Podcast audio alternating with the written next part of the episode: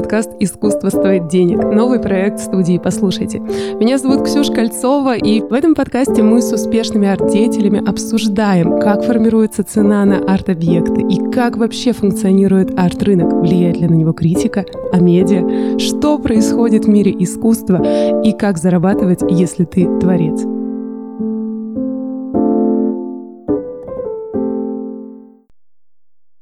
Друзья, привет! У нас новый выпуск подкаста «Искусство стоит денег», и сегодня у нас вновь такой практичный выпуск, который, я надеюсь, всем поможет начать много денег зарабатывать своим творчеством, своим талантом. У нас в гостях психолог, арт-терапевт Катерина Белеза. Привет. Привет, привет, привет Кать. Привет. И мы сегодня будем обсуждать, какие психологические установки нам мешают зарабатывать, почему нам стыдно вообще в теме денег, почему мы творчество не ассоциируем с деньгами никак и как со всем этим справляться. Катя, мы уже поговорили чуть за эфиром, и Катя мне тут предложила возмутительнейшую мысль, вообще, с которой мы начнем. Начать с нее просто, с совершенно возмутительной мысли, что творец и художник совершенно и не должен этого делать. Он должен зарабатывать, он должен получать деньги за свое творчество, но он не должен его продавать сам. Это, конечно, как будто бы перечеркивает все, что я сказала до этого, потому что, ребят, мы сейчас будем учиться зарабатывать, сейчас мы все и, ну, все. Я объясню такую гипотезу. Давайте проследим такой небольшой экскурс в историю искусства. Итак, когда, в какие времена хорошо развивалось творчество и искусство? Вот в какие времена художники развивались, придумывали что-то новое? Сразу отвечу на этот вопрос, на опережение пойду. В основном это было во времена, когда у художников, у творцов были... меценаты. Допустим, тот же самый да Винчи. Прекрасный человек, прекрасный художник, творец, инженер, и большой вклад в мировое искусство вложил. Абсолютно. И, и вообще в культуру, в, да, культуру в да. целом. А, но надо открыть секрет, что он был под покровительством Медичи. И он жил за их денежки. Красиво. И никто его не тыркал, не мыркал. И он не жил с мыслью, что, господи, что мне завтра поесть? Потому что у него было все предоставлено, его мастерская. Также российское творчество, когда было развитие, когда появились меценаты. До этого у нас были лубок, скоморохи и церковь с иконописью. Ну, по сути. Это мы поставим в тизер. Это цитата, сразу скажу, это не мое, это цитата, я ее подчерпнула. Появляются меценаты, появляется тот же Мамонтов Сава Иванович, Дягилев, люди, которые способствовали развитию творчества. И надо отметить, они все были коммерсантами, они все были предпринимателями. Про Мамонтова вернусь немножко. Он помог таким людям, как Шаляпин, а тоже немаловажная вообще, извините, персона. Васнецов, извините, все знают теперь Васнецова, а без Мамонтова вопросики. Также из великих Ван Гог. Он жил на деньги своего брата Тео, что подтверждает там его переписка, письма. То есть великие люди, у них был какой-то такой защитный такой, стена какая-то, защитная одеялка из меценатов, которые помогали им материально, чтобы просто не давать им думать о каких-то таких бренных, земных, насущных проблем, типа поесть и пожить где-то, чтобы просто не умереть с голоду. Но мы живем в реальном мире, мы живем в реальном мире России, тем более... Нервные смешочки. Да, и у нас, к сожалению, плохо развит вот этот момент меценатства, и когда обеспеченные люди, которые умеют зарабатывать, которые знают, как это делать, они более прагматичны, логистичны, что не присуще творцу. Возможно, есть такие люди, возможно, я не спорю. Художник, творец и прагматик, логик. Возможно, в ком-то есть такой микс-коктейль, и это супер. И это реально коммерчески успешные такие художники, вероятно, есть. Мы разговаривали с коллегами, и тоже такие гипотетические мысли, которым я нашла подтверждение. Немецкие ученые, не британские. Можно верить, ребята. Они провели такое исследование на тему денег и творческих людей. Заключалось исследование в следующем. Брали изображение какое-то, и людям предлагалось находить некоторые цвета на этом изображении. Но за зеленый цвет, за нахождение зеленого цвета человек получал тридцать евро. При этом во время процесса вот этого поиска у человека снимали мозговые волны с помощью эм эр тэ и смотрели, как работает мозг. Что показало исследование? У творцов, у таких художников, прям пораженных, ну, которые прямо живут своим творчеством и искусством, при нахождении зеленого цвета никакой мозговой активности не было. А вот при нахождении бесплатных цветов... Там вау, всеми лампочками. Да, активность префронтальной коры прямо учащалась, а эта часть, она отвечает за выделение дофамина, гормонов счастья, радости. То есть люди кайфовали от процесса, что вау, классно, я нашел просто, любой нашел. А на зеленый цвет при установке, что получишь за нее денежку, ну, окей, я нашел. Хотя вот люди, которые как раз направлены на логику, при нахождении зеленого цвета у них как раз вот это вот начиналось работать, что вау, я нашел зеленый цвет, я получу деньгу. А у художников такого не было. Ну вот, вот физически, просто на уровне медицины и физики. Люди не способны радоваться. Мотивация другая, получение кайфа именно от процесса, от создания, от какого-то исследования творческого. При этом, вот, возвращаюсь к гипотезе ми- моих коллег и меня, в основном художники — это определенная акцентуация человека. Акцентуация — это личностные особенности характера, личности человека. И все мы с вами такой некий коктейль, коктейль акцентуаций. Когда вот героя в компьютерной игре выбираешь, ты ему такие тоненькие настроечки, особенности делаешь. Да-да. Вот каждый человек — это такой коктейль акцентуаций, и у кого-то что-то больше превалирует, у кого-то поменьше. У художников, у творцов в большей части, вот сейчас я никого не обижаю, это научные названия, это придумала не я, но акцентуация называется шизоидная и истероидная. Но с истериками и с шизофрениками никак это не связано. Я не знаю, чем думали люди, когда делали такие названия, но такое есть. И там мотивации и потребности у этих акцентуаций совершенно другие. Там потребность реализации, там потребность творить, что-то делать. Нету какой-то такой логической, рациональной, рационального зерна. То есть, получается, даже на уровне каких-то ценностей для людей художественного, творческого склада ума не ценен там комфорт, безопасность и все те вещи, которые важны, да? Для людей других профессий они больше в духовное куда-то, в самореализацию. Они даже, может быть, в какой-то степени иррациональны. Давайте рассмотрим еще один такой момент. С другой стороны, повернем эту ситуацию немножко с другой стороны. А почему это может быть так? Может быть, это просто прикрытие. Такая ширма. Я творческий человек. У меня лапки. Я зарабатывать не могу, на меня сильно-то и не рассчитываете, да, получается. Да, вот у меня мозг такой. Это удобно. А у вас другой, вот давайте мне денежку. Почему бы и нет? Еще одна возмутительная мысль, что художники могут это использовать как ширму. Да, да, и я думаю, я встречала такие. А почему это может быть? Мы, дети восьмидесятых, конца восьмидесятых и старше даже, да, дети начала девяностых, такие выходцы постсоветского пространства, мы все равно родом из своих семей, все равно мы росли в каком-то социуме, мы не вытащены из какого-то вакуума сразу, вот и Ксюша и Катя такие, вот, привет, я родился. Я здесь уже со своими убеждениями, мыслями, и никто в мою голову ничего не впихал. Никто мне в нее не нагадил.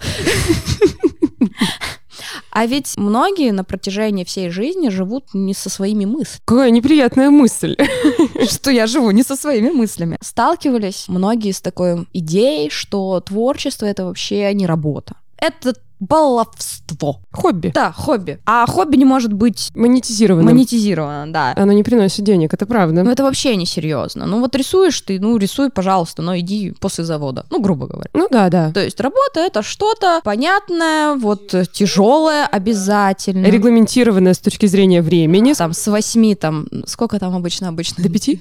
До шести? Я не знаю. Обеденный перерыв же там вообще есть.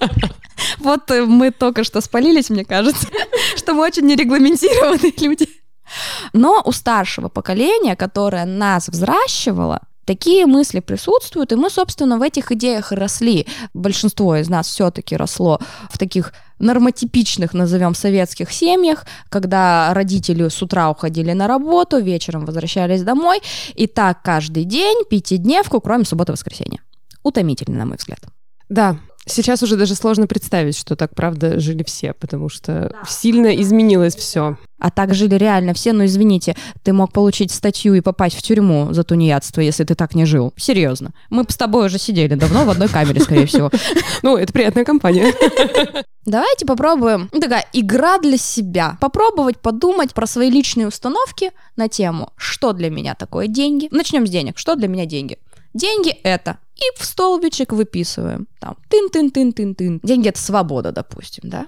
Мне пришло в голову, деньги — это привилегия. А деньги — это тяжело. Это тяжелый труд. Деньги нужно заслужить. Вот, деньги нужно заслужить. Там. Деньги просто так не приходят. Сейчас мы накидаем. Небольшая психотерапия в эфире. Как будто мы, наоборот, сейчас гадим в чьи-то мысли. Человек загрузился максимально. Но если у вас это не так, это прекрасно. Да, да, напишите, как у вас. Да, да, можно поделиться, как у вас, что для вас деньги. Деньги это, и, и можно перечислить. И вот такая вот работка небольшая со своими убеждениями, установками. В столбик выписываем свои установки. И думаем, чьим голосом говорит эта установка. Вот, например, для меня деньги — это свобода, у меня мой голос играет. А вот без труда не достать рыбку из пруда, а деньги — это рыбка. Это, допустим, у меня вот бабушка где-то там. Звучит, Звучит. на подкорках сознания. Катя! Труда, труда, труда, труда. Тут я такая, ага. Не мой голос. Мне подкинули. Офицер, это не мое. Хранение тридцатилетней давности. Окей, не мое. А что я могу сделать, да? Так, да, что с этим делать? А я могу ее переформулировать. Избавиться я от нее не могу. Оно со мной есть, оно часть меня, оно часть формирования моей личности. А когда ты отрубаешь от себя часть, ну так себе, палец отруби, малоприятно. С психикой нельзя ничего выкинуть из нее. Установочка. Без труда не достанешь и рыбку из пруда. Ну да, просто так рыбок тебе не выскочит, действительно. Ну. Только покажут. Красивые. Надо что-то сделать. Это действительно так, я с этим согласна, это логично. Чтобы получить эту рыбу, надо что-то сделать. Но обязательно ли это должен быть какой-то труд? Ты можешь кинуть сеть, она наплывет. Да, да, можно уйти даже покайфовать в это время. Можно, да, кофейку попить. Тем не менее, да, что-то нужно сделать. И тут я перефразирую, переформулирую в то, что мне комфортно. Да, рыбку из пруда просто так мы не достанем, но давайте перефразируем там. Без смекалки не достанешь рыбку из пруда. А это уже приятнее. А это уже приятнее, да. Или там деньги — это тяжелый труд. Да, это труд, но не тяжелый. И вот так вот с каждой установкой. Но главное понять вообще, откуда ноги у нее растут, откуда она пришла к вам в голову. И так можно пройтись. Что для меня деньги? Что для меня работа? Как я вообще понимаю это слово «работа»? Работа — это от звонка до звонка, допустим, график какой-нибудь. Или это может быть получение удовольствия от процесса своей деятельности. С неким вознаграждением в конце, да? Ну, обязательно. Да, но опять же, вопросик тоже, возмутительная мысль, да? А вознаграждение для тебя — это что? Это деньги или просто твое личное, вот я кайфанул, и это тоже для тебя вознаграждение? Вот тоже надо подумать. Но я бы не положила это в работу. Если мы говорим лично обо мне, то я бы не положила это в работу, потому что я сейчас, я столкнулась как раз-таки с тем, что в моих установках часто работа была удовольствием, и это, с одной стороны, вроде крутая установка, да, она, ну, такая не про тяжелый труд, она такая легкая вроде бы, и про кайф от жизни, но я столкнулась с тем, что как раз-таки я никогда не формулировала деньги как ценность, то есть они не были для меня обязательной наградой за мой труд, то есть у меня иногда похвала была моим топливом, например, и я могла могла бы вот работать за там какой-то добрый взгляд или за то, что я сама поняла, что, блин, какие-то я крутые сделала штуки. А сейчас я стараюсь уйти от этого и понять, что все-таки вознаграждение должно быть вот определенного только свойства. Ну и тоже такая небольшая градация. Какой объем ты готова, допустим, делать бесплатно? Вероятно, можно что-то делать для себя. Вот, да, я хорошо, вот сейчас я поработаю бесплатно, ну, там, тридцать минут, допустим, в месяц. Ну, условно, да. Красивый график. Я кайфану от этого, да, и для меня будет, допустим, улыбка вот этого человека сейчас таким классным вознаграждением. Почему нет? Вполне может быть. Вот это равноценность времени и вознаграждения. То есть, если ты месяц батрачишь двенадцать часов в день просто за удовольствие, чувак, сорян, у тебя проблемы. Предлагаю задуматься. А вот, вот давай чуть-чуть в эту тему углубимся. Какие есть маркеры, что со мной не в порядке, что я в теме работы не ок? Ну, слушай, вопрос ок, не ок, это вообще очень такая субъективная вещь, потому что пока ты психически здоров, нет у тебя никакого личностного расстройства, а это, хочу напомнить, диагностирует только психиатр, сами себе ничего не ставим. Если есть сомнения, пожалуйста, добро пожаловать, проверьтесь. Симптомы в гугле не надо искать, пожалуйста, тоже не стоит. Никакие книжки вам не помогут. Я у себя шизофрению по книжкам давно нашла. Но я здоровый человек. Вопрос «я ок, я не ок». У коучев, допустим, есть такая установка для людей «ты ок». Ты всегда ок. А чтобы себя не загнобить в какое-то такое, блин, со мной что-то не так, да нет, ок. И у коучев еще есть такая вещь, как любое твое решение, принятое в моменте, вот здесь и сейчас, оно всегда правильное. Вот ты вот тот вот не мог принять другого решения. Да, конечно, классно, там десять лет спустя думаешь, вот бы если бы я бы сделал вот так, вот у меня было бы, ну, окей, это было, это прошло, ты тогда сделал такой выбор, тебе придется с ним жить и с последствиями этого выбора жить. Вопросик, конечно, хороший на тему того, что иду ли я туда или не туда. Книжек, что вы идете не туда, указателей неоновых вы не найдете. Ну нету такой простой таблетки, что вот вам, пожалуйста, инструкция по вашей жизни, к сожалению, не выдается. Очень жалко, так бы в роддоме просто было. Но опять же, это установочки-то чьи-то чужие. Возвращаемся в тему.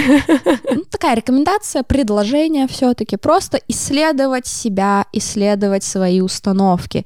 И насколько вам комфортно в этих установках. Если есть понимание, что у меня есть такая установка, что деньги появляются путем тяжелого труда, допустим, и я прям тяжело тружусь, и мне от этого плохо. Просто слушать себя, задумайся, в моменте остановись и подумай, а мне вот сейчас хорошо, или надо что-то изменить, или, может быть, взгляд посмотреть в какую-то другую сторону. А так в любом состоянии ты ок.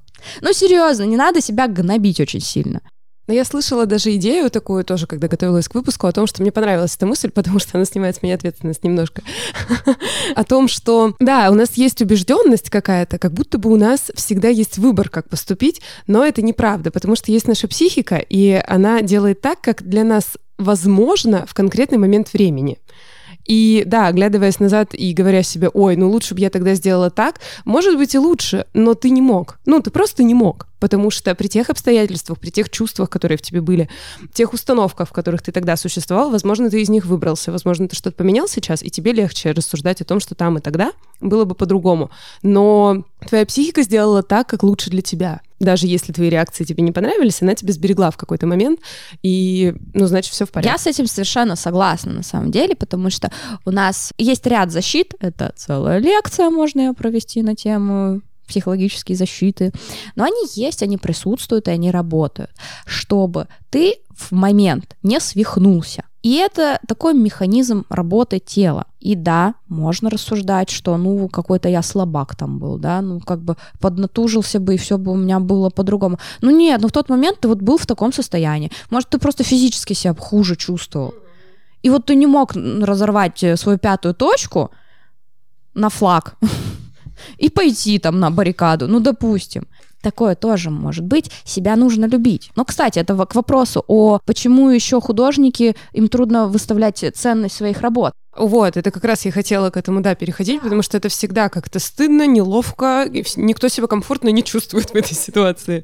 На мой взгляд, это вопрос самоценности. Твой же продукт — это продукт части тебя. Ты все равно в него вкладывался. Как минимум физически, как минимум рукой ты дрыгал. Я уж не говорю там о психоэмоциональном состоянии, которое ты вкладывал. А это тоже ценно. Безусловно. В искусстве, наверное, даже более ценно, чем какие-то технические моменты ремесленные. Конечно. Ну, квадрат Малевича, извините, он ценится. Хотя, на взгляд обывателя какого-то, ну, блин, я что, так не нарисую, что ли? Самая популярная фраза, мне кажется, связанная с квадратом. Да, да, да, да, да, но при этом какая там история, как человек подходил к этому моменту. У меня, кстати, такой личный опыт. Я не всегда была умна, как сейчас. Нет, Кать, не может быть.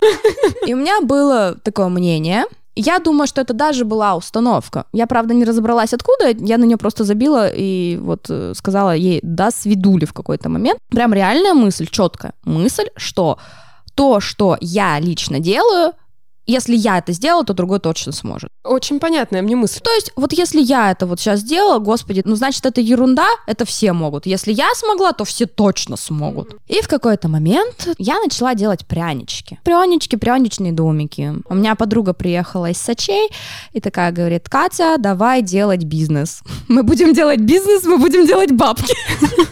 Вот, у меня есть классные рецепты пряничков. Дело было в ноябре. Скоро Новый год, давай вот эти пряники, пряничные домики. Домики, я тебя научу. И уехала в Сочи, оставив мне гору заказов. На самом деле, я ей очень благодарна за такой пинок, а это был реальный пинок. Я делала эти пряники почти круглые сутки. Ну, я серьезно, я с ноября по декабрь оказалась настолько востребована. А хотя я просто кинула там ВКонтактики сообщения, ну вот я делаю пряничные домики, выглядят они примерно так вот, стоят вот так вот, хотите, я вам тоже сделаю.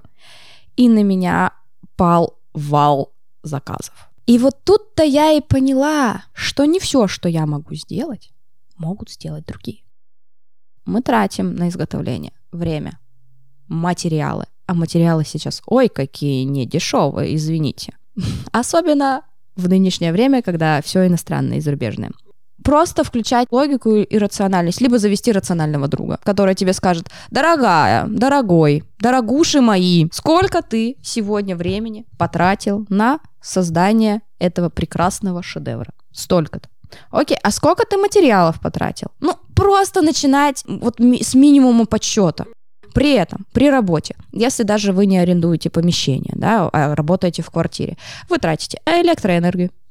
Здравствуйте, это тоже может входить в счет вашей работы. И так постепенно накручивать себе самоценность. А вообще-то вы вкладываетесь душевно и эмоционально, а ваши эмоции офигеть как стоят. Потому что каждый человек ценит. Класс, прям терапевтично. И на самом деле наш разговор близится к завершению. Я хочу немножко подсобрать и резюмировать и задать тебе последний вопрос, который я задаю всем. Значит, э, давай сейчас, э, и ты меня проверишь. Я, как я запомнила, материал сегодняшнего урока. О, я училка, боже мой. Блин, я люблю учиться, я не знаю, почему ты оскорбилась. Эти флешбеки из Вьетнама, школа, школа, учителя. Я понимаю, школа действительно ужасное место. Итак, значит, первое. Друзья, если вы чувствуете, что вы не способны оценивать свой труд, продавать, коммерциализировать, придумывать, как это вообще куда-то протолкнуть, продвинуть, вам это слишком тяжело, и это занимает... слишком много вашего ментального пространства, у вас не остается времени на творчество. Найдите себе агента, найдите человека с рациональным мышлением, который поможет вам, поможет продвигать вас и освободит. Не берите на себя все. Ни один человек в мире не может делать всего, поэтому не берите на себя то, что вам слишком тяжело. Второе. Если вы чувствуете, что какие-то мысли у вас в голове вам чуждые, вам неприятные и как будто бы не ваши, то вы пишите на листочек установки, связанные с работой, деньгами. Что такое творчество? Что такое труд? Вот возьмите ключевые понятия, которые связаны с экономикой искусства, разберите их и посмотрите, какие установки вам комфортны, какие некомфортны. Если они некомфортны, кому они принадлежат, кто вам насадил эти идеи, и переформулируйте их в то, что для вас более комфортно и приятно. Пункт Три. Друзья, все, что вы делаете, ваше продолжение. Это ваша энергия, это ваша сила, это ваше время, и это расходные материалы, которые вы купили. Как минимум. Поэтому не стесняйтесь оценивать себя, и если для вас это слишком тяжело, если вы сталкиваетесь со стыдом в процессе назначения цены за ваш арт-объект, попробуйте оценить это для начала измеримыми какими-то штуками. Сколько вы потратили времени, сколько вы потратили материалов и сколько они стоили. Сколько стоила электроэнергия в вашей мастерской, и дорога до нее, и аренда. Попробуйте просто все это э, декомпозировать и расписать. И это будет начальная цена вашего арт-объекта. Так вам будет легче, потому что это реальные затраты, которые вы уже совершили, и они должны окупиться. Это чтобы выйти в ноль. Ну да, хотя бы, чтобы не уйти в минус. Да-да-да, потому что многие-многие так и поступают. И любите себя, и начинайте чувствовать себя комфортнее, любуйтесь собой и своими арт-объектами, понимаете, что то, что вы делаете, уникально, и то, как делаете вы, не сможет сделать ни один другой человек, поэтому это ценно априори. Любите себя, Не стесняйтесь, зарабатывайте денежку, большую и малую, какую хотите, какую вам комфортно, и живите счастливо. Да, все так, я подпишусь под всеми Ксюшиными заключениями. Любите себя, любите других, потому что любовь к другим начинается с любви к себе. И любите свое творчество, потому что вы прекрасны, и ваше творчество любого человека, оно прекрасно. Это звук умиления, это не кошка наблевала, если что. И последний вопрос, Кать, который я задаю всем своим гостям, он немножко будет в отрыве от нашего разговора, и тем не менее интересно. Каждого человека, который приходит ко мне в подкаст, я спрашиваю, вот если бы ты, Катя, не была бы психологом, не была бы арт-терапевтом, и еще куча всего, что я знаю про Катю, которая связана с творчеством, то, Кать, кем бы ты была? В детстве я мечтала стать Индианой Джонсом. Сойдет. Красиво. Ну что ж, Индиана Джонс, ака Катя Белеза. Спасибо тебе за этот большой разговор. Я думаю, что он был ультра полезный, очень вообще практичный. Спасибо тебе, потому что, мне кажется, множество людей, которые послушают этот подкаст, станут счастливее и комфортнее их жизнь станет и качественно лучше. Я очень рада попасть к тебе. Спасибо за приглашение. Вообще-то, что у нас так получилось, все случайно и не случайно. И то, что я внеслась в этот подкаст прямо на последних секундах. А всегда так, да. Я ухожу отсюда с огромной благодарностью.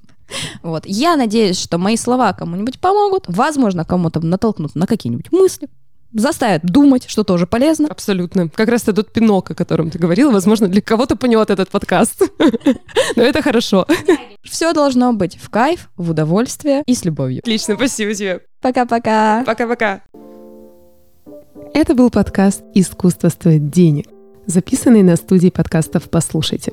Если вам понравился эпизод, пожалуйста, поставьте нам оценку на той платформе, где вы нас слушаете. А также мы будем очень рады читать ваши комментарии. Меня зовут Кольцова Ксюша. Услышимся. Пока.